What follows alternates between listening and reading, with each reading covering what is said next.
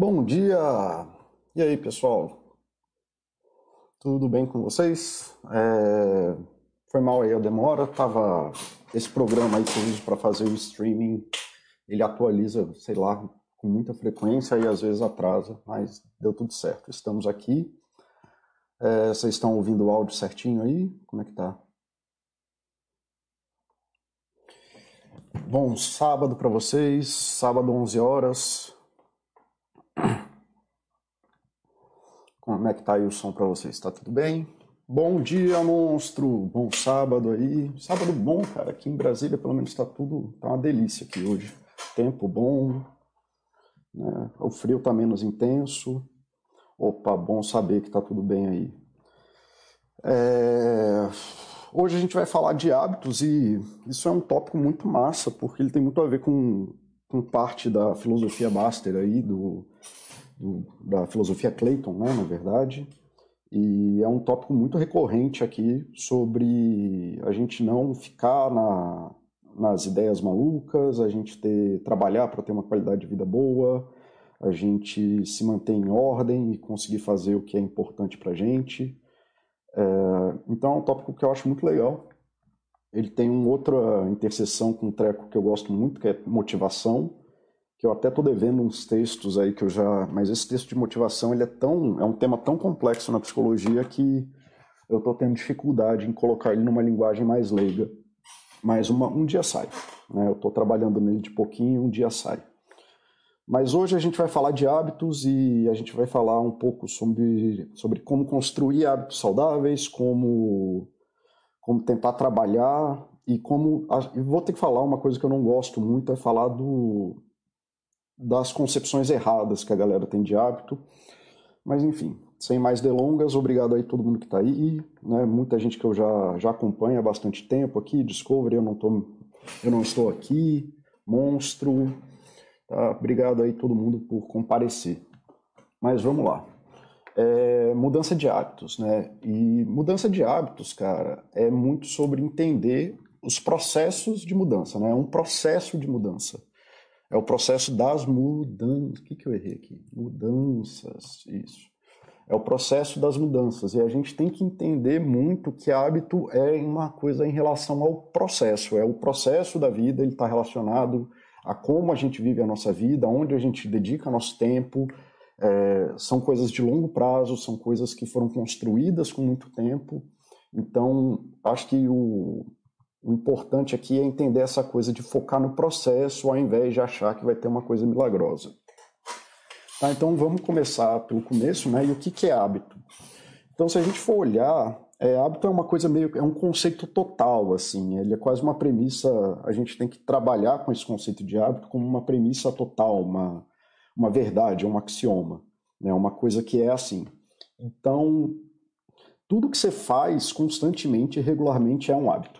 Tá? Não vamos ficar arrumando confusão de que não, os hábitos são os hábitos saudáveis e não sei o que, lá, lá, porque isso mais complica do que dificulta. Tá? Então, hábitos não vão ter qualidade por si só. Tá? Ele não é assim, ah, os hábitos são bons, os hábitos são ruins, os hábitos são. Hábitos são aquilo que você faz constantemente e regularmente. Tá? E aí eles podem ser bons, ruins, potencializadores da tua vida, destruidores ou qualquer outra coisa. As qualidades desses hábitos vão ficar para os adjetivos, não é uma coisa específica do hábito. E assim, por que, que hábito é uma coisa minimamente relevante? Porque a gente é o que a gente faz. Tá? E, quanto, e a gente é o que a gente faz a maior parte do nosso tempo. E a gente se define em como a gente gasta as nossas horas, como que a gente gasta os nossos dias, e a gente se define pelas nossas ações. Então eu, né, eu, Paulo mesmo, eu sou psicólogo, que eu gasto, sei lá, 8 horas por dia fazendo isso. Eu sou escalador, então eu passo 20 horas por semana fazendo isso. Eu sou pai, eu passo 80 horas por semana sendo pai. Eu sou um amigo, eu gasto muito tempo, né, 6, 7 horas com os meus amigos por semana. Então, assim, onde eu gasto meu tempo, onde eu tenho essa regularidade, essa é, constância, é, acaba sendo o que te define. Então, seus hábitos acabam definindo ou te dando a percepção de quem você é, ou do que as pessoas te percebem. É, então, isso já traz uma outra coisa, assim, mais é, interessante, e mostrando, inclusive, qual é a importância de você dar atenção é, para isso, para os hábitos, para essas coisas que são constantes e regulares por dia, ou 10, 12 horas por semana no bar, provavelmente você é um alcoólatra. Tá? E aí eu não estou nem é um alcoólatra, porque é isso que te define como pessoa. O álcool está te definindo é, como um, definindo um, um, pedaço grande daquilo que você é, um pedaço grande daquilo que você faz. Tá?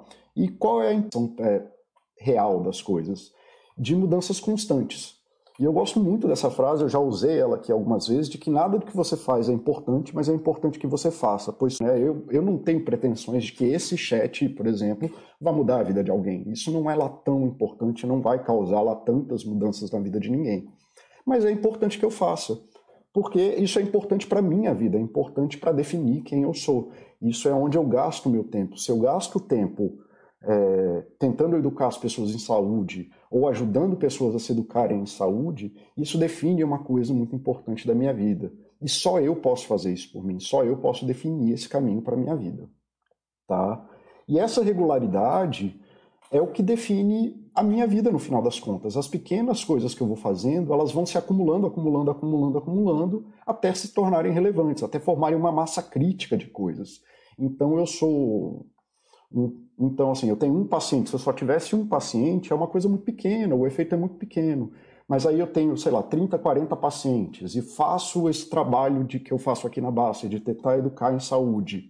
E aí eu tenho a minha supervisão, onde eu faço supervisão dos casos clínicos. E aí eu atendo os meus 30 pacientes, mais os 160 ou 180 pacientes da vida das pessoas. Então, que faz assim, porra, eu tenho um impacto legal na saúde, mas elas isoladas, e geralmente esses eventos extraordinários, eles são muito mais danosos porque eles causam ruptura da vida da pessoa, elas é, muda a forma como ela se relaciona com o mundo e muitas, a grande maioria das vezes a gente não está pronto é, para poder lidar com essas coisas. Então é muito importante que entender isso de que o hábito não é uma coisa que vai gerar grandes coisas na sua vida, ou que tem um efeito é, mega power e tudo mais. É uma coisa que você vai fazendo, ela tem muito pouca importância no, no teu dia a dia, ela não produz nada lá muito significativo, mas o acúmulo dessas coisas, né, à medida que você vai somando coisas positivas, a sua vida tende a ficar positiva. E à medida que você vai fazendo coisas negativas ou deletérias, você vai se expondo cada vez mais ao risco e uma hora ou outra o risco vai acontecer. Isso né, sem contar com essa outra parte que eu estou falando, de que os eventos extraordinários eles são ainda mais. Né, ah, vou fazer agora a coisa mega power, vou para aquele retiro espiritual na montanha do Chile e minha vida vai mudar. Eu acho muito difícil que ela vá mudar. Muito provavelmente ela pode até ter um efeito deletério, e se ela tiver um efeito benéfico, eu nunca vi esses efeitos durarem. Tá? Tem essas duas imagens que já foram postadas aqui na Baster, uma é fantástico aí em comparação com os outros.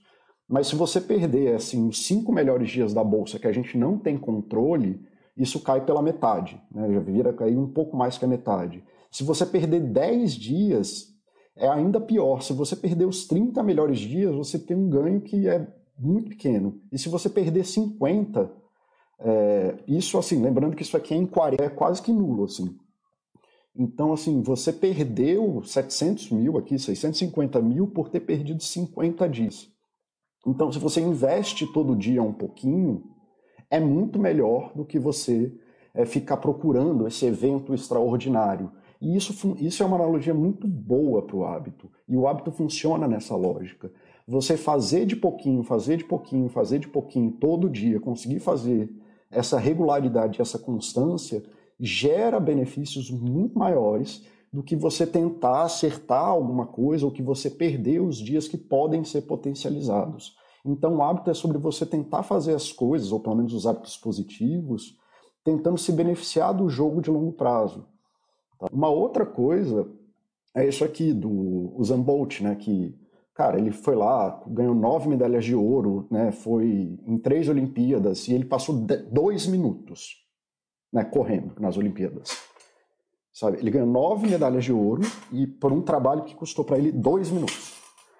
E, porra, aí todo mundo quer isso, todo mundo quer o evento extraordinário. Né? E aí ele fez 119 milhões de dólares, 120 milhões de dólares, então ele ganhou mais de um, um milhão de dólares para cada segundo que ele correu. Mas, para fazer isso, ele passou 20 anos investindo nesse hábito de corrida. Ele gastou a vida dele se dedicando com constância e regularidade é, para poder chegar nesse lugar. Então, assim, esse é o, isso é investimento, isso é o hábito de verdade, tá? É isso que faz a coisa. Então, hábito não tem a ver com você ter grandes mudanças na tua vida, não tem a ver com você chegar em lugares fantásticos, não tem a ver com você fazer mudanças radicais que aí agora vai dar tudo certo, é, ou ter expectativas. Hábito é sobre monotonia, você fazer coisas que te fazem, é sobre você dar atenção onde que você está gastando o seu tempo, com o que, que você está fazendo da sua vida e se você está se dedicando para coisas que são mais interessantes ou menos interessantes para você e para os seus objetivos.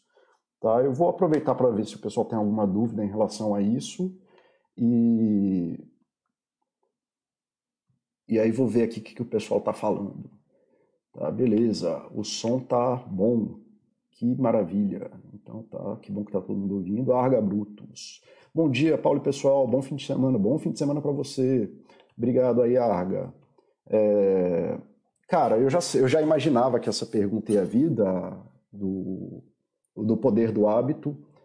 É, eu não acho que o livro está errado, eu não acho que é um livro ruim, mas não é um livro que eu tenho o hábito de recomendar, então eu não faço isso com nenhuma regularidade, nenhuma constância. Na verdade, eu prefiro outro tipo de material, porque isso é uma opinião minha, pessoal, tá? É, ele é muito doutrinário, assim, tem um culto muito forte em relação ao autor. É, ele é muito vendedor, né? Então ele ele cria essa mitologia em torno dele. Então eu tenho uma resistência muito forte em indicar o poder do hábito, né? O livro Poder do Hábito, porque por conta dessa história, assim, ele é um livro muito sei lá, o pessoal é meio que vira religião, assim, é um negócio que eu não curto muito. E a história do autor, enfim, tem, tem, tem essa coisa, assim, meio que de gerar uma coisa de um ego em volta do autor que eu não. que eu acho até perigoso. E tá, ele é bem intencionado, no geral, se você sabe beber o leite e esquecer a vaca, você pode se beneficiar do livro mas como eu trabalho com pessoas que têm vulnerabilidade, né, que estão em situações de, de adoecimento, de alguma coisa assim, eu tenho muita resistência a entregar, a passar a literatura que ele possa, a pessoa possa achar que aquilo lá é a salvação dele, entende? É, então é uma coisa muito, sei lá, que eu, eu não recomendo, mas não é que eu, eu acho ruim, é só porque eu faço essa ressalva. Mas para quem está de boa, opa, não, não quero, não quero apagar não. É, não então, para quem está de boa e sabe, está levando uma vida boa, está tentando só aprender alguma coisa, pode ser um livro benéfico. Não tem nada essencialmente errado com o livro, exceto essa coisa dessa, dessa doutrina aí do que ele passa, tá? Oxe, bom dia. Porra, Oxe, muito bom estar tá aqui, cara. Eu gosto muito da tua presença. Obrigado aí, cara. Você sempre. Puta, tu é um, um puta incentivador do meu trabalho é, para mim, tá? Não sei se você tá de fato incentivando, mas cara, eu sempre fico feliz quando você está aqui. Mauro, que bom que você está aqui, meu querido. Bom te ver. Vou até usar um exemplo seu aqui, né? Você postou esses dias e já vai me ajudar um monte. Bom que você está aqui, cara. É, existe mesmo essa questão de padrão cerebral, cerebral, há um hábito enraizado que se torna padrão, padrão comportamental inconsciente? Uh, sim, sim, né? De preferência. Inclusive, eu vou abordar isso daqui a pouco é, sobre essa coisa assim. E na verdade, assim, boa parte dos nossos comportamentos são inconscientes, tá? A gente, a gente vai fazendo as coisas achando que a gente tem alguma consciência do que está fazendo, mas até naquilo que a gente tem consciência ou alguma consciência é muito pouca em relação ao que de fato está acontecendo. A gente é muito ignorante, muito ignorante é, sobre o que a gente faz de fato. Eu tenho um amigo que fala que todo mundo se acha um mestre do próprio comportamento, porque a gente está em contato direto com isso o tempo inteiro, né? A gente está tá em contato direto com o que a gente faz o tempo inteiro. Mas na verdade não é. A gente se acha muito, muito consciente e tudo mais, mas 90% das vezes a gente está num. Eu até falei em outro chat, não lembro qual que foi, sobre o viés fundamental da atribuição, né? De que é muito normal a gente, por exemplo, falar que os nossos sucessos são culpa nossa, de uma predisposição nossa ou da nossa força de vontade, mas quando a gente, quando dá errado, a gente coloca a conta nos fatores ambientais, nos fatores externos da nossa vida. Então fala que é o chefe, o trabalho, não sei o quê. E isso é um, é um padrão, é um viés cognitivo muito famoso na psicologia. É, então, só para te mostrar que a gente não. Boa parte do tempo a gente nem, nem sabe o que a gente está fazendo direito, a gente faz as coisas e, por exemplo, nisso, o sucesso, quando eu tenho sucesso é meu e quando eu tenho erro é do mundo. E, na verdade, o oposto também não é verdade, é sempre uma mistura dos dois, que é a coisa que eu falo do ser biopsicossocial. Né? Então, tem uma predisposição física junto com uma forma de psicologia que você vive com as condições ambientais que você está, ok? É, então, ah, Mauro, tá treinando musculação, ótimo, cara, se eu tô te ajudando aí a treinar, é, acho ótimo, que bom. É, Willink, Willink, Paulo, hábito e disciplinas estão diretamente ligados? estão, é, são até sinônimos em algum lugar, tá? E, mas o que eu, a ressalva que eu faço é que nenhum dos dois é uma coisa intrínseca, não é uma coisa que existe dentro de você. Os dois são habilidades que você pode ou não desenvolver durante a vida. Para conceituação do que eu estou fazendo nesse chat, é, eu colocaria que a disciplina é aquilo que você está botando atenção consciente, mas que o hábito é só aquilo que você faz constantemente, né? Você não precisa dar atenção. Mas para esse chat eu faria essa distinção, não é uma distinção é, real, é só para te dar algum parâmetro para você fazer a, a distinção aí. É, mas sim, eles são, inter... são, eles têm uma interseção muito forte. Arga, prefeito, vale a reflexão, mas entendo sua colocação e acho legal demais a preocupação com a vulnerabilidade dos pacientes. Todo livro depende de quem lê e como se aplica às suas experiências pessoais. É bem isso, Arga. Eu não tenho. É que nem eu estou falando assim, não é que eu, eu odeio livro nem nada, eu só não. Eu evito de forma geral livros que têm essa coisa de uma doutrinação, porque o objetivo do vendedor de livro, do cara que escreve um livro, é vender livro, né? não é exatamente te ajudar. Então, e para esse cara é uma crítica que eu faço mesmo. Se ele aparecesse aqui na minha frente, eu ia fazer a crítica para ele aqui agora. A, a... É interessante para o cara do poder do hábito, que eu esqueci o nome dele, gerar essa mitologia em volta dele, assim, de que ele é um cara que fez uma mudança radical de vida e que ele tem ali um grau de verdade que de clareza, de iluminação que as outras pessoas não têm. É, mas eu acho isso muito perigoso dentro do meu âmbito de trabalho. Mas é isso, não, não tem nada fundamentalmente errado com a informação do livro, é só a forma que ela é apresentada. Ok? Então seguimos, né? Eu estava falando isso aqui, voltando, a gente estava falando de hábitos e de como que hábitos são basicamente aquilo que você faz da tua vida com constância e regularidade e de que eles não são coisas que promovem mudanças na tua vida de extremo, é, de mudanças é, extraordinárias, eles, eles têm esse efeito acumulado daquilo que você faz. Né? No longo prazo, os hábitos se somam e formam um efeito acumulado na sua vida ao ponto de definir quem você é. Né? Então, se você passa muito tempo sendo psicólogo, você é psicólogo. Se você passa muito tempo bebendo, você é um alcoólatra. É muito simples assim. O que te define é onde você gasta seu tempo. Um gran, uma grande dificuldade de mudar hábitos e, ou de ter alguma disciplina, como colocaram ali, é a ilusão da autossuficiência. Né? Adultos têm uma ilusão de autossuficiência, como a gente tem uma vida muito constante muito regular, então a gente trabalha no mesmo emprego, a gente faz as mesmas coisas, sai com os mesmos amigos o tempo inteiro, gera essa ilusão de que a gente é autossuficiente, que a gente é dono da nossa própria vida. E isso é uma ilusão. Você não é autossuficiente. Você não é capaz de fazer as coisas sozinho. Mesmo que sua vida tenha dado certo, você tem menos responsabilidade sobre isso do que você acha. É, em tudo que você fa não faz, você é igual uma criança e um adolescente, você dá birra, você cria motivo para não fazer, você não sabe lidar com essas dificuldades, você tem dificuldade, você, eu e todo mundo, tá? Não estou falando é, que você é uma desgraça, não, mas todo, tudo que você não faz, acaba que a gente acaba reagindo que nem uma criança e um adolescente. Tá? E a gente cria desculpas, narrativas e delírios para justificar os motivos que a gente não faz alguma coisa. Então, se a gente se levar menos a sério, se a gente tiver uma ilusão menor dessa autossuficiência, de que eu sou foda, é, talvez você consiga utilizar melhor as ferramentas do mundo para fazer as coisas.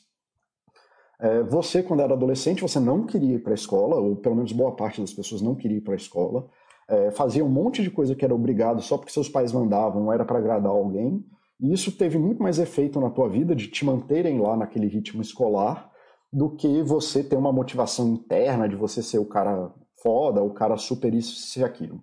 Então, até para mostrar que dane-se a tua motivação, qual foi o motivo que você ficou na faculdade ou deixou de ficar, se você acabou estudando isso, isso, aquilo, porque você estava agradando sua namorada, porque você queria admiração do professor, tanto faz. Desde que você tenha feito as ações e essas ações tenham te ajudado a se manter nessas atividades de longo prazo, elas geram o um efeito acumulado. A briga não é sobre ser especial, não é sobre ser nada, é sobre conseguir durar regularmente constantemente numa atividade que tem risco positivo de longo prazo. Tá? E é isso, as suas escolas, seus pais, seus amigos, seu gênio, sua cidade, a língua que você nasceu, é, tudo mais, e, e, todos esses fatos aleatórios foram muito mais importantes para te motivar e te manter nesses caminhos do que qualquer coisa que você acha que você fez. E aí não adianta dar exemplo da exceção do menino lá na África que conseguiu fazer alguma coisa, porque ele é um em um milhão. E se você não for esse um em um bilhão, é, sua vida tende a dar errado. Então, a gente nem sabe desses exemplos da pessoa que sai da miséria absoluta e consegue fazer uma coisa maravilhosa, ninguém é capaz de descrever por que, que ele fez isso, nem ele. Ou como que aquilo se deu. Porque são, são aquilo que eu falei, são, são coisas infinitas e, e que não têm dimensão específica. Tá? Então, não deem esses exemplos da exceção, da pessoa que superou a dificuldade, porque você está olhando para um e esquecendo da, sei lá, de que 5 milhões de pessoas morrem de, de diarreia na África por ano e que é isso. E se você demole com essas coisas, né? Ah, não, porque eu sou mais forte do que saneamento básico. Você está se botando num risco absurdo. É, vou fazer treinamento de campo e viver como se eu fosse um, sei lá, no meio do mato. Cara, a tendência é que você vai morrer, porque você está prejudicando a sua vida. Tá? É, então, assim, sua vida é muito mais determinada por coisas fora de você que você não tem nem conhecimento, que volta ali na pergunta que fizeram, né, de do foi o capoeirista que fez, da consciência, você não tem consciência do quanto que isso aqui foi importante na sua formação e nem dá para dar atenção em todas essas coisas, porque elas são insidiosas, elas acontecem devagar, de pouquinho, nesse efeito acumulado, tá? Então, via de regra, você controla apenas alguns aspectos, assim, e quase muito só a forma que você age no mundo. Você nem controla o que você está fazendo de fato, quando muito só a forma que você está agindo. E o efeito é do acúmulo gradual dessas possibilidades que tem efeito nos dias extraordinários. Então, como essa imagem aqui é, falou, deixa eu vou ter que pular um slide aqui. Você, se você fez um acúmulo de coisas positivas durante a vida nos dias, nesses cinco melhores dias aqui, você vai ter mais dinheiro. Então, o cara que botou 20 mil vai ter o dobro do que o cara que votou 10. Então, assim, você fazer esse acúmulo gradual ele aumenta a tua chance de risco positivo e das coisas terem um, um puta efeito maravilhoso na tua vida nos dias extraordinários que você não tem controle. Então você está preparado educacionalmente, então você fez a tua graduação, você fez o teu, é, teu mestrado e trabalha bem, aprendeu a se desenvolver como profissional e tudo mais. Isso não é garantia de que as coisas vão dar certo ou de que você vai ter uma carreira brilhante. Mas ela aumenta o risco positivo de que nos dias extraordinários, que tem uma puta chance de emprego, que tem uma vaga muito massa, de que você seja selecionado para aquela vaga. Ah, mas qual foi o dia da minha vida que possibilitou isso? Nenhum e todos. Então, todos os dias da tua educação foram importantes para esse dia. Todos os dias que você foi trabalhar foram importantes para esse dia. Então, nenhum dia é importante, nada disso que você fez é importante, mas é importante que você faça, porque se você não fizer isso, você nunca vai ter esse, esse retorno extraordinário. E aí eu estou usando essa imagem porque é uma imagem já bem batida aqui na Baster, então talvez vocês tenham mais familiaridade para fazer as analogias que eu estou trabalhando. O eu aprendo versus o eu sou, que aí entra de novo na pergunta do capoeirista e na pergunta da disciplina. Então, assim, só para te. Existem. É lógico que não existem dois tipos de pessoas, existem infinitos tipos de pessoa. Mas tem duas, duas categorias assim que a gente pode falar de pessoas que são os autodidatas e os superdotados. E os dois aprendem com muita facilidade. Os dois têm muitas habilidades em aprender. Mas eles estão em categorias muito distintas. Então, os autodidatas, geralmente, eles sabem buscar material, eles sabem se manter nas atividades por longo prazo, eles sabem criar projetos em blocos para se manter motivado, eles sabem pedir ajuda e eles sabem identificar. Opa, eu errei aqui. Atividades importantes e lidar com erros. Tá? Já o superdotado, e o superdotado é um tipo de classe de neurodiversidade, é, a gente, isso está bem categorizado na literatura, eu não estou inventando isso, isso está na literatura da psicologia. Eles aprendem muito rápido também. Né? Eles aprendem, inclusive, com uma facilidade muito grande. Só que, muito comumente, eles têm dificuldade com frustração, eles não sabem lidar com, com longo prazo, então, coisas que não geram é, resultados imediatos é muito difícil para eles. Eles não sabem não ser excelentes nas coisas. Eles têm muita dificuldade em lidar com erro e uma imensa dificuldade em pedir ajuda. Então, assim, você ser super inteligente, então eu sou super inteligente, eu sou super capaz, é, que é o caso do superdotado, porque ele de fato é, e é absurdo. Se você encontrar um superdotado ou alguém que tem altas habilidades na vida, é, é surreal a capacidade que eles têm de lidar com as coisas e aprender rápido as coisas. Mas do mesmo jeito que eles têm essas habilidades de aprender, eles têm dificuldades enormes. Enquanto o autodidata é um cara que sabe bater cadência todo dia, ele sabe lá bater o bumbo todo dia, de pouquinho, e aí ele consegue lidar bem com essas coisas. Então, assim, então olha só, dentro dessa perspectiva, fazendo aí um resumo do que eu falei até agora, hábitos são a sua proteção ou risco no processo da tua vida. Tá? Os hábitos são um jogo de longo prazo, então não adianta esperar coisas incríveis na mudança do hábito. É, essas coisas vão acontecer além do seu controle, e o que ele faz é potencializar quando alguns eventos extraordinários acontecem. Então, se você sabe dormir bem e tem uma boa rotina de sono e sabe manipular seu sono, a tendência é que você tenha mais facilidade de criar seu filho nos três primeiros meses, por exemplo, que é um, um ponto extraordinário. São três meses muito ruins. Se você sabe praticar esportes, em momentos de estresse você vai é, conseguir lidar melhor com as coisas, tá? É, a motivação intrínseca não é suficiente para você formar um hábito, né? A maioria das pessoas que eu conheço querem muito mudar a vida delas, eles têm uma vontade real em mudar as coisas, mas eles não conseguem. É, existe uma, uma resistência muito grande do mundo em você mudar aquilo que você sabe, e saber manipular o mundo, pedir ajuda, resolver problemas, fazer uma coisa de cada vez, dimensionar o sucesso, é muito mais importante do que ser o fodão.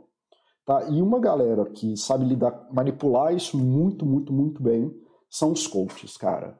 Eles predam nessa coisa aqui do, do eu sou assim, e, e cara, é por isso que eles fazem tudo, tanto sucesso, porque eles falam aquilo que você quer ouvir. Eles falam que você é o coitadinho, que você ainda não atingiu a sua potencialidade, que o seu verdadeiro eu é uma pessoa linda e maravilhosa. Então ele joga assim esse jogo do superdotado, sabe? De falar que você é super bom, super bom, super bom. Ai, saco, eu acho que eu, eu acho que caiu a internet. Vocês estão me ouvindo? É... Caiu? Não caiu? Como que tá aí?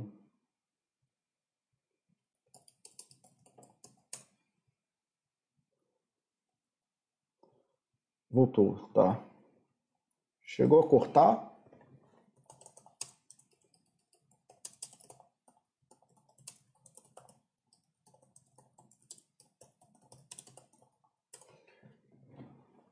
Então chegou a cortar aí? Se, se chegou a cortar, alguém pode me falar qual é a última parte que vocês viram?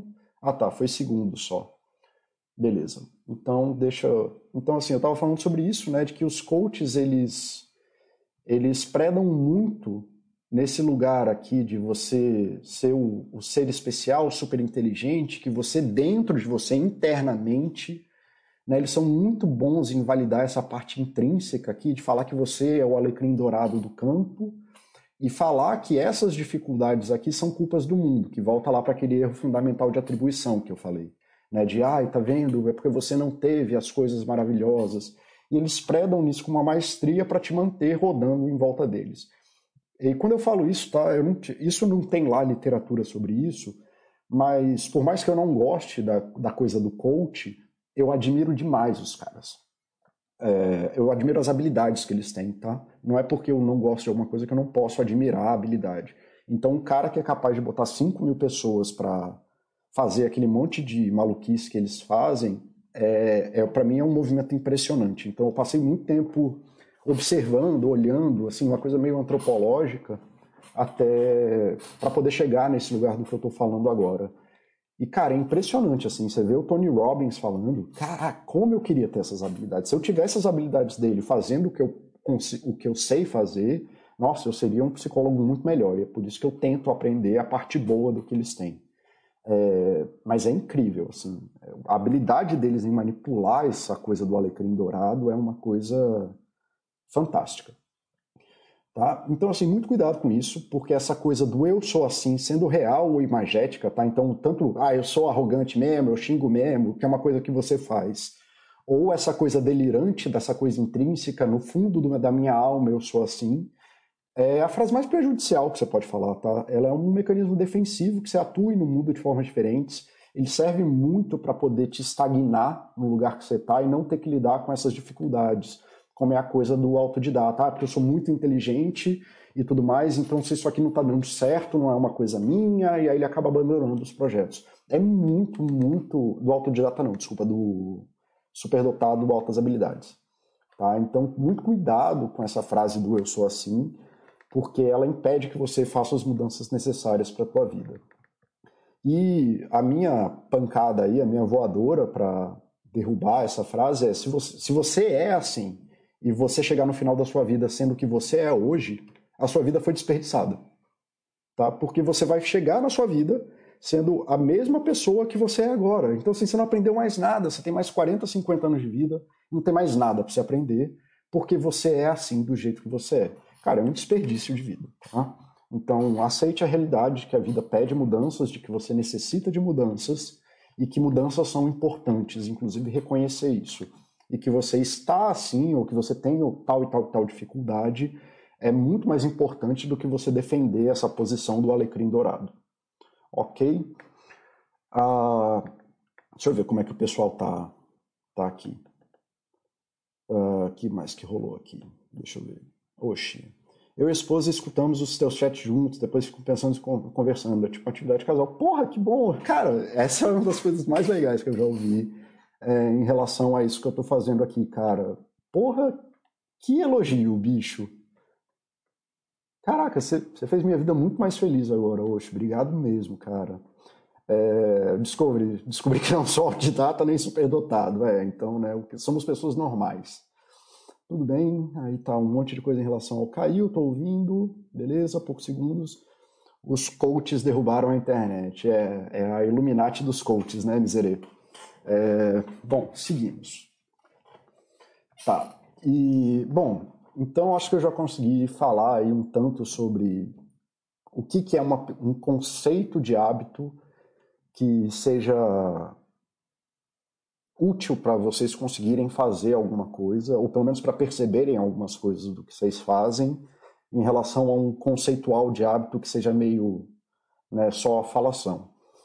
É, então, assim, esse é o, o, resumo da coisa, né? De que prestem atenção no que vocês fazem regularmente, prestem atenção nas atividades que vocês fazem que geram esse risco positivo para a vida de vocês, prestem atenção nas que vocês fazem que geram risco negativo para vocês, tipo alcoolismo, não dormir, não praticar esporte, é, ser uma pessoa grosseira, é, falar mal, reclamar, etc, etc. E saiba que você tem o hábito de fazer essas coisas e, como todo hábito, você pode aprender a fazer outros hábitos. É uma questão de regularidade e constância, tá? E é isso que você pode fazer na tua vida. Você pode tentar ser uma pessoa mais é, focada naquilo que você pode desenvolver de bom, ou uma pessoa que vai se assumir esse lugar. Eu sou, eu sou assim porque eu sou assim, e muito provavelmente você vai desperdiçar a sua vida. E tem uma outra coisa assim que eu vou colocar aqui, né? Se você não controla é, pelo menos os aspectos que você pode controlar,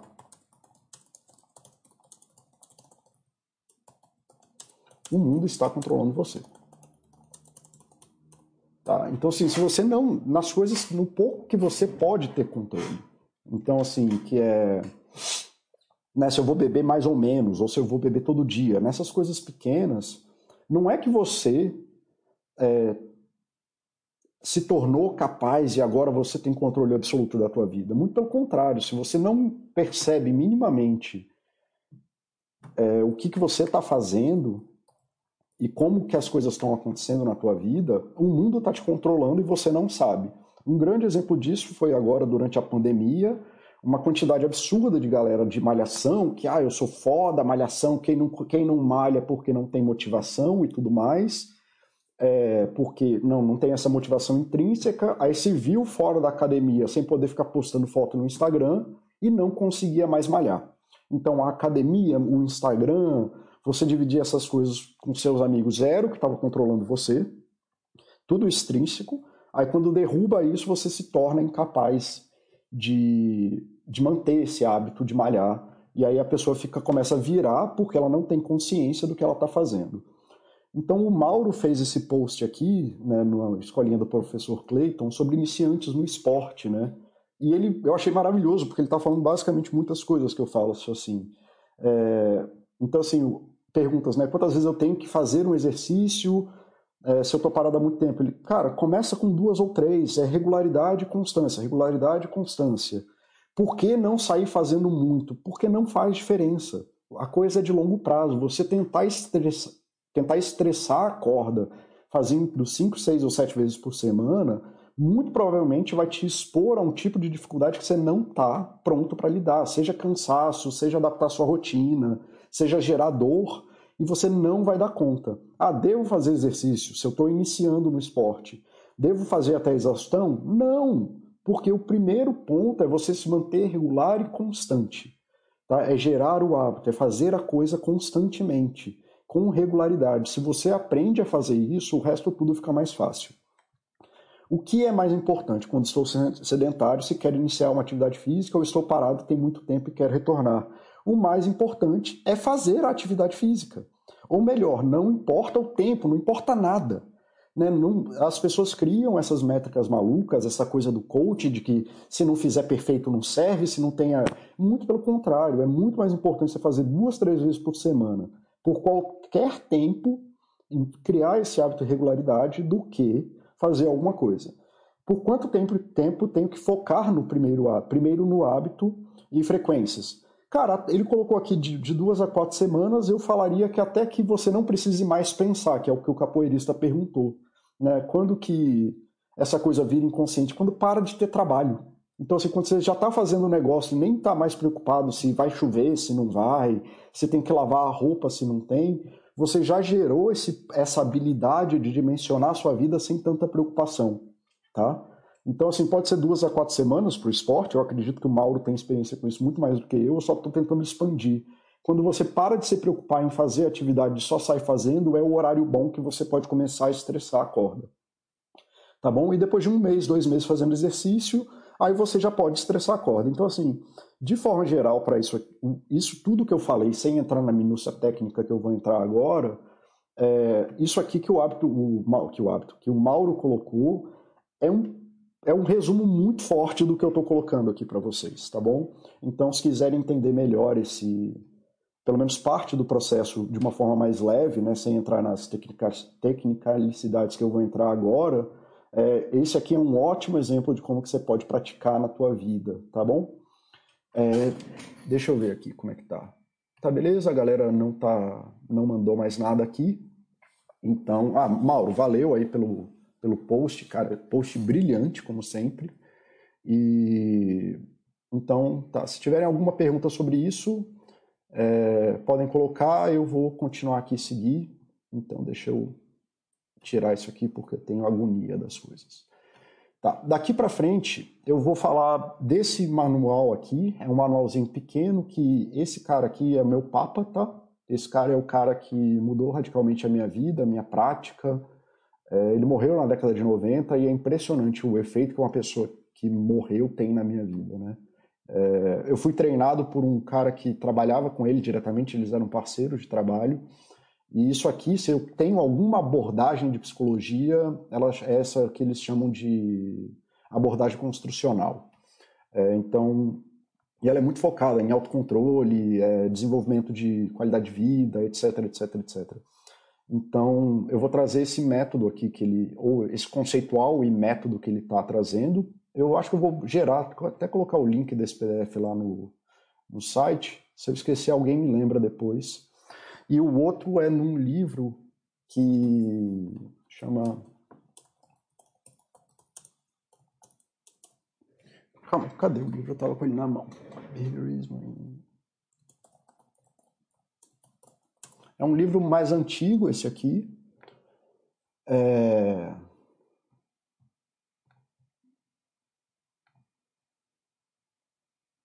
Esse livro aqui, tá?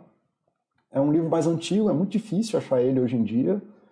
É, eu consegui ele porque eu tenho bons amigos que me dão uns bons livros, mas só para vocês saberem de onde que eu estou tirando isso aqui.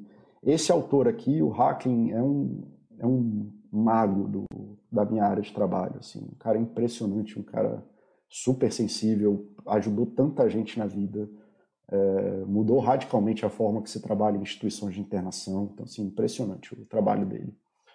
Tá voltando. Então, eu vou tirar tudo desse. São cinco páginas aqui, e desse livro do Hacklin, para vocês saberem que isso existe no mundo real. É, então, assim, o que é a abordagem construcional? Né? Se você quer mudar um hábito, você tem que seguir esses quatro passos, basicamente. É você saber onde que você está e o que, que é relevante para você para atingir a mudança que você quer. Então, o que, que é relevante, o que, que você pode começar a fazer hoje que vai te levar para esse lugar que você quer. Dois, é você saber para onde que você quer ir. Então, como que existe no mundo esse lugar que eu quero. Três, você fazer aproximações sistemáticas disso, né? Então, como que eu vou trilhar esse caminho? E quatro, como que eu me mantenho indo, tá?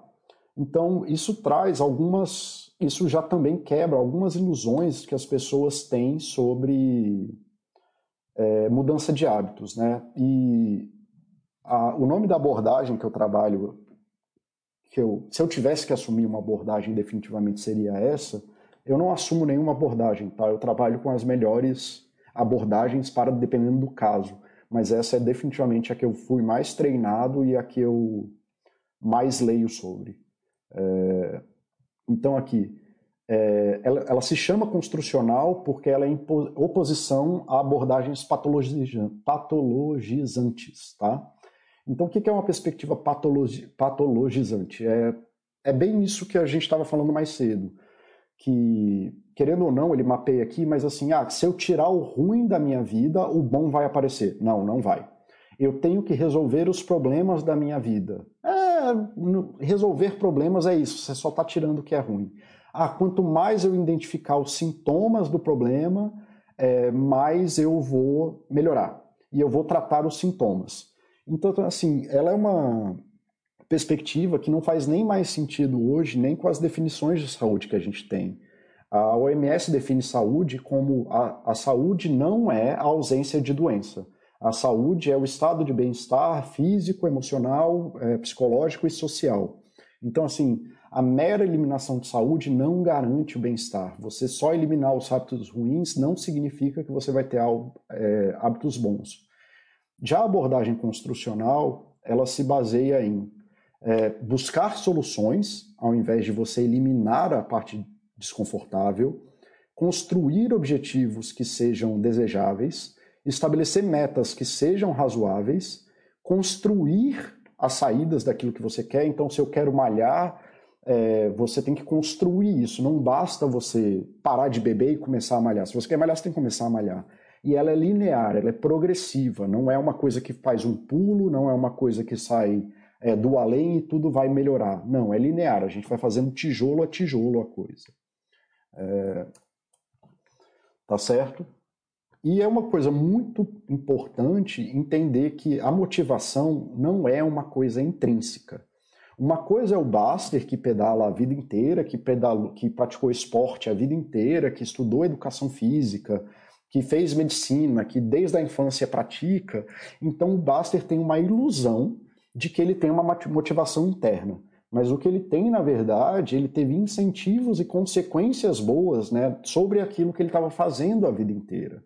Ele teve uma vida inteira que foi orientada naquele sentido, em que as coisas foram acontecendo e as benesses dessas coisas, as coisas boas foram acontecendo, e isso é a motivação. Mas como a gente não consegue mapear, que era o que eu estava falando com o capoeirista mais cedo, a gente acaba descrevendo isso como uma motivação interna. Mas você ter incentivos positivos na vida e produzir coisas boas na sua vida é o que determina a sua motivação em relação a alguma coisa. E eu falei muito disso no chat sobre os 10 princípios para sair do desânimo, tá? Então, prestem atenção que você, em vez de você querer mudar o mundo, porque ah, isso aqui seria melhor, melhor, melhor, é muito mais importante você buscar o que, que vai te incentivar e quais são as coisas boas que isso vai gerar na sua vida, que é essa última parte aqui. As pessoas ignoram muito isso, elas querem essa motivação interna. Essa motivação interna é interessante, assim, porque dá uma sensação de bem-estar, mas ela é uma ilusão. Se você acredita só na motivação interna, aí você vai para um trabalho merda, onde todo mundo fala mal de você o tempo inteiro, onde você tem um chefe abusivo, e você não sabe, você desaprende, você não consegue dar atenção para essa coisa externa e você fica lá sem saber por que, que você está deprimindo. Porque você acha que é só você mudar por dentro e não é assim, tá? Então tem que ser, tem, é muito importante vocês entenderem essa parte de que a motivação ela vem do de você saber manipular bem o mundo externo a você para não cair nessa coisa do, da, da, disputa entre o auto da disputa não, da diferença entre o autodidata e o superdotado. O autodidata é alguém que sabe manipular o mundo, ele sabe é, gerar coisas em volta dele que ajuda. O superdotado, por diversos motivos, tá, e dá pra, daria para explicar isso, mas isso não é uma palestra sobre superdotação, eles tendem a acreditar nessa inteligência interna deles e por isso eles não conseguem lidar com uma série de dificuldades que se apresentam enquanto eles estão dentro das coisas. Né? E quando eles encontram uma barreira de resistência no mundo, eles não conseguem se adequar. Então a motivação é observável, é, ela é da relação que você produz com as coisas. Tá? Ela, você consegue ver isso aqui me motiva, me motiva quando eu vou pedalar e tem um grupo legal, me motiva quando eu supero um desafio que eu estabeleci. Me motiva quando a minha esposa fala que o meu corpo tá bom. Me motiva quando eu consigo, por uma semana, manter aquilo que eu, que eu me propus a fazer. A motivação é extrínseca, então ela vem dessa relação com as coisas de fora. Ela deve ser baseada num. Né, o que vai acontecer de muito grande vai vir depois. Então, assim, as grandes mudanças vão vir desses efeitos acumulados mas a gente tem que procurar as motivações pequenas, as possíveis de serem feitas para o curto prazo, e a gente tem que saber colocar isso na nossa vida. Ninguém funciona só pela força. Tá? Então a gente tem que saber colocar pequenos motivadores na nossa vida para se manter andando. Então elas são altamente desejáveis, a gente tem que estar tá em relação com isso dessas coisas que são desejáveis. Elas são lineares, então você tem que saber botar essas coisas né, para te manter progredindo. É, você tem que colocar isso em atividades que sejam preferíveis para você e não nas deletérias. Muita gente vai para o bar beber porque a bebida é o mediador social. As pessoas não aprenderam a ter contato social sem estar bebendo, tá? Isso é uma verdade muito simples, tá? Isso é uma verdade da psicologia que a gente não precisa disputar. Eu não preciso, porque eu tenho a literatura e aí vocês vão ter que acreditar em mim. Então, e quem pratica esporte, por exemplo, tem o esporte como mediador social. Então, assim, desenvolver essas habilidades é importante para isso. Né? Você vai desenvolvendo essas coisas importantes em volta das atividades que você quer desenvolver. E desenvolver as habilidades para fazer a coisa. Obviamente que ninguém é motivado é, para sei lá, para fazer qualquer coisa, só sem uma expectativa de que aquilo seja importante. Então, assim, por que, que as pessoas querem aprender a dirigir? Ah, porque dirigir é muito bom por causa da sensação de velocidade? Não, porque dirigir é liberdade. Se você aprende a dirigir, você não precisa pegar ônibus, você não está não tá mais preso nos horários dos ônibus, você não está mais preso na carona do seu pai, nem nada disso. Você consegue, você tem muita motivação para dirigir, muita gente é, gosta disso, que é você tem mais liberdade para atuar no mundo. Então, dirigir é muito importante, inclusive abusadores, é uma das primeiras coisas que um abusador faz com uma mulher, geralmente é tirar a capacidade dela de se locomover no mundo. Né? É, é, desmonta o sistema de financeiro e o sistema de, de dela poder ir para lugares, para ficar presa na relação com ele. Então, assim, você tem que entender o tanto que essas habilidades que são que permitem que você atue no mundo e permitem que você atue no, permitam que você atue no mundo de uma forma maior são importantes. Então, por exemplo, numa coisa de álcool, eu quase nunca, inclusive a política de combate às drogas é isso, eu nunca vou trabalhar na eliminação é, da, do uso de droga, álcool. Eu vou trabalhar no desenvolvimento de é, coisas relevantes para a pessoa, de coisas que produzam coisas boas para ela e nas soluções dos problemas. Então, muitas vezes o cara recai porque ele não sabe lidar com estresse de trabalho. Então, eu vou focar no desenvolvimento de habilidades que permitam ele a negociar com o chefe, a pedir folgas, ou pedir instruções melhores, e etc, etc, etc. Quase nada da política de combate à drogadição envolve a, a, simplesmente a redução de uso de drogas. Ok? Então, assim, isso já é uma base muito boa para vocês começarem a pensar sobre como se motivar em hábitos novos. Deixa eu ver se está claro aqui para a galera. É, aparentemente sim, tá? Não tem. Deixa eu ver. Paulo, existe alguma técnica para ajudar a passar pelas distrações e dificuldades inerentes às atividades que são importantes? Uh, sim, eu vou falar sobre isso daqui a pouco. Como é muito pregado aqui na Boster, melhor feito do que perfeito, com certeza. Motivação é efêmera se ela é baseada apenas no prazer e bem-estar imediatos gerados pela atividade? Não é, a motivação é efêmera se ela não produz coisas relativamente significativas na sua vida. Tá? É, então, se você não sabe trabalhar com essa coisa, né, que é o que está aparecendo aqui, não é, não é que a gente tem que escolher um ou outro, você tem que saber trabalhar com os dois. Você tem que saber trabalhar com essas motivações efêmeras para ir andando no, no curto prazo e sabendo que vai ter uma motivação muito maior no longo prazo. Então, assim, se você, sei lá, você está fazendo é, um treino para alguma coisa, para uma atividade muito difícil, então você precisa de um grupo de apoio que vá te apoiando lá e vá. Tipo aquele cara que estava fazendo um Ironman por dia, por 200 dias. A família inteira do cara estava apoiando ele. E essas são motivações de curto prazo, ali da família apoiar, da filha pedalar com ele, da mulher fazer o jantar que ele gosta, de o pessoal cuidar dele tudo mais. Esses são motivadores de longo prazo, porque isso está vinculado ao teu sistema social. Mas a conquista grande de ter feito um super desafio, ganhar dinheiro, ganhar patrocínio, isso vai vir no longo prazo. Então, o ideal não é nenhum que você vá atrás de um ou outro, ou que um seja melhor do que o outro. Você tem que saber trabalhar com os dois para te ajudar a chegar onde você quer chegar que vem nessa pergunta aqui do, do último do último quadrinho. Como que a gente se mantém indo para aquilo que a gente quer e como que eu me mantenho indo? Qualquer coisa que te mantenha indo está bom. Assim, desde que ela não seja deletéria. Então, assim, por exemplo, a galera fica muito. Isso é uma coisa que eu ouço muito é, de personal trainer e de psicólogo. É um medo da, da galera de se viciar em psicólogo e personal trainer, porque não, eu tinha que dar conta do meu estado psicológico sozinho, senão vou ser dependente do psicólogo. Eu tinha que fazer os meus treinos sozinho, senão vou ser dependente do personal trainer. Cara, você não está fazendo nada agora. Você está sofrendo e não consegue parar de sofrer. Paga alguém. Sabe, se você achar um profissional bom, ele tem vai ter um processo em que ele vai falar: segue, segue tartaruguinha, você não precisa mais de mim.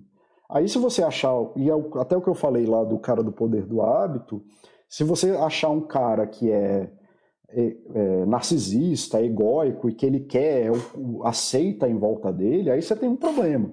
Mas se você achar um profissional que vai te ajudar, que o, o foco do profissional é que você tenha depend, é, independência e autodesenvolvimento, ele já tem no plano dele o processo de saída.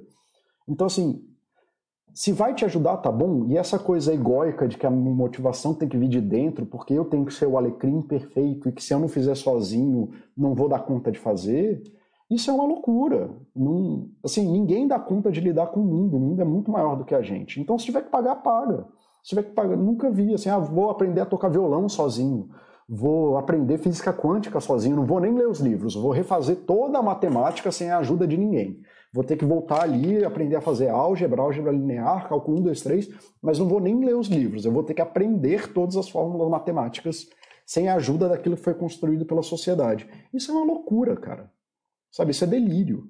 É um processo muito mais egóico do que é, de querer ser o alecrim dourado do que você de fato está querendo ali fazer alguma coisa. Então, assim, resumindo, você saber gerar hábitos bons sozinho é basicamente você aprender a aprender, que está muito mais perto do autodidatismo do que você é ser super capaz.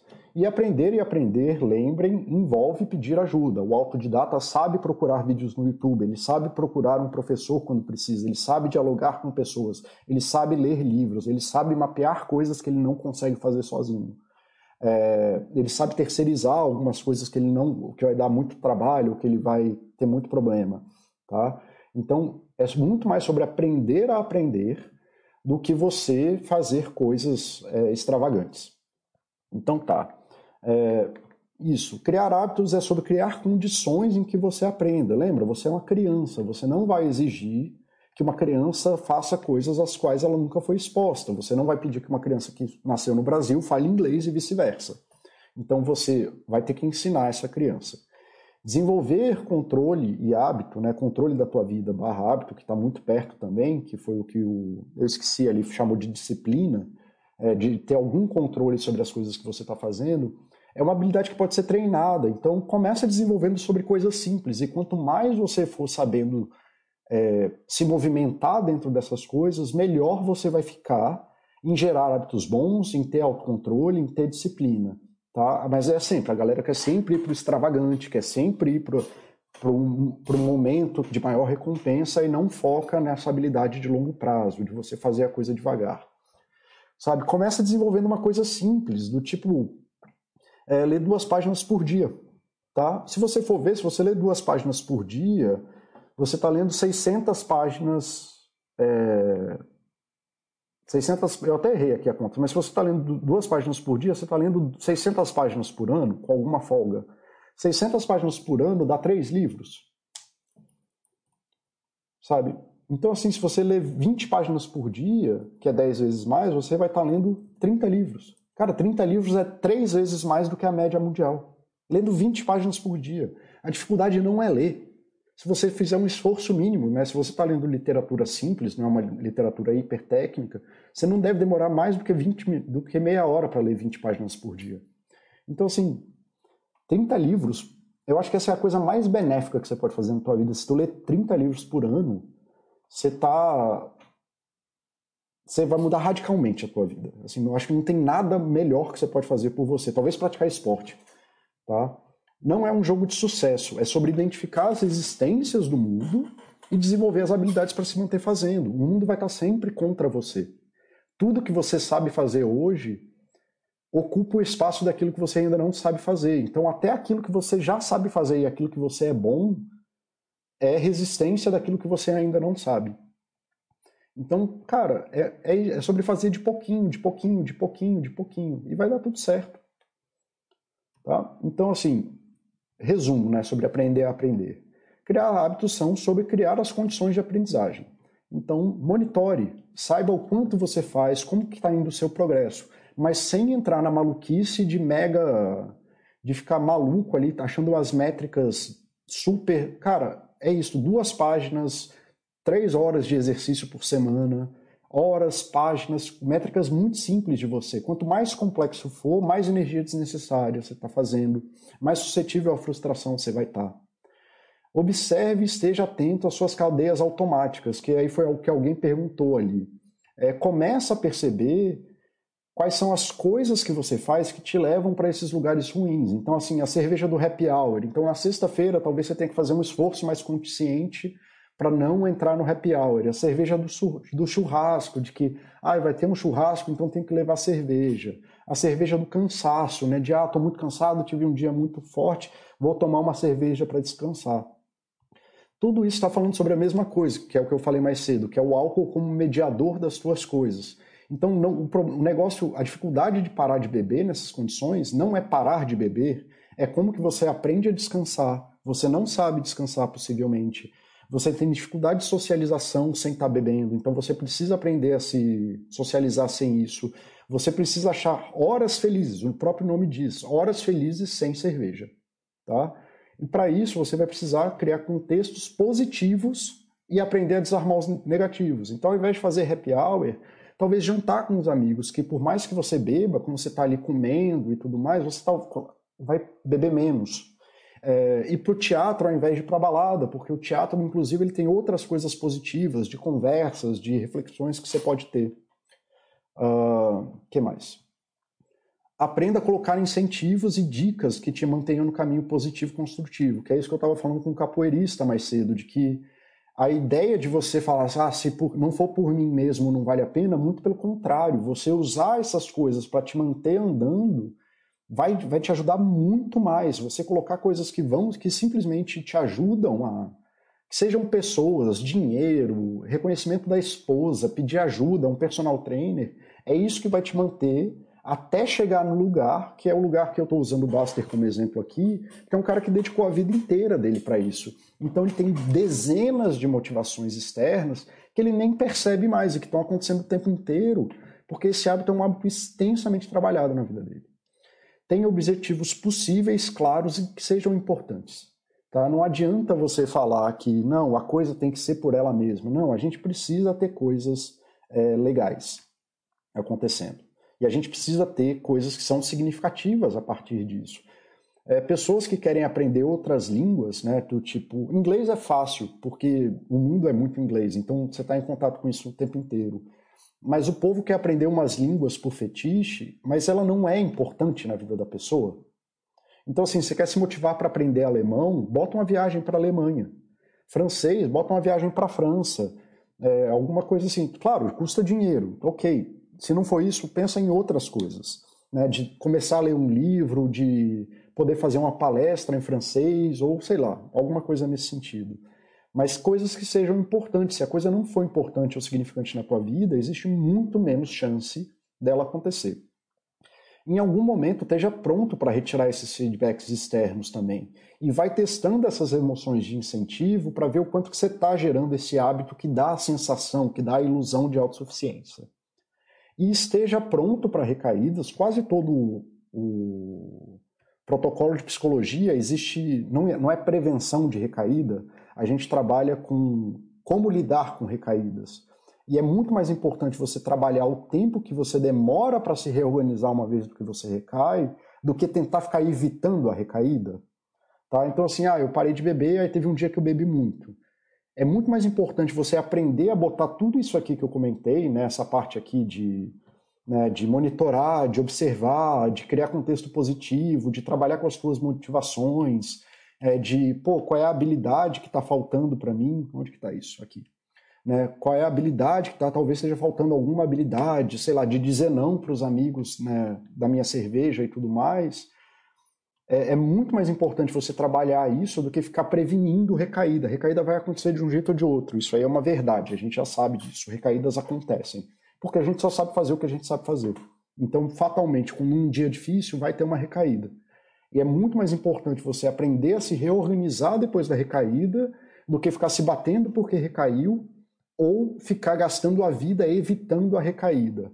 Lembra que o que eu estou propondo aqui é uma coisa construcional. Então não é sobre a eliminação dos problemas, é sobre você criar novas soluções, criar novas habilidades, criar novos repertórios, criar novos objetivos e saber construir eles. E quanto melhor você faz isso, quanto mais você faz isso, a parte patológica dos hábitos ruins, ele só desaparece. E isso é impressionante, a pessoa só para de pensar sobre, porque a tua atenção começa a ir para outros lugares. Bom, galera, é, eu vou ver se ficou alguma coisa faltando aqui é, das perguntas, mas era isso que eu tinha para falar hoje. Obrigado pela atenção. Foi mal é, ter passado aí 10 minutos do horário. Capoeirista, eu acho que eu já te respondi aqui, tá? Nessas coisas. É, então, se tiver mais alguma dúvida, pode perguntar aí ou colocar no, no chat e, e eu tento responder. É, jogar RPG é bem legal, recomendo. Sim, jogar RPG é ótimo, eu só não sei exatamente para que, para qual das coisas que eu falei que você está comentando isso hoje. É, bom, era isso, galera. É, obrigado, obrigado por terem parado esse o sábado de vocês. Obrigado pela participação, hoje com seus comentários, todo mundo que fez pergunta, capoeirista, o link, é, Arga com seus comentários também. É muito importante para mim isso. Adoro que vocês participem e ajuda a me orientar no tipo de questão que eu estou trazendo para vocês ou clarificar alguma coisa que às vezes eu para mim já é muito simples eu acabo passando batido, mas que não é tão simples para vocês verem. É, é, muito simples porque eu fiz ITA, né? Porque eu, de, de, eu devoto a minha vida a isso, né? Então para mim a coisa é simples. É, é, só porque eu faço isso todo dia. Que nem para o Baster é simples sair para pedalar na chuva e subir ladeira. É, bom, é isso, pessoal. Bom fim de semana, boa tarde. É, comam bem, passem um bom fim de semana e espero que isso ajude vocês a olharem para o lado bom da vida aí e se exporem mais a coisas positivas do longo prazo. Ok? Abraço, galera. Tchau, tchau.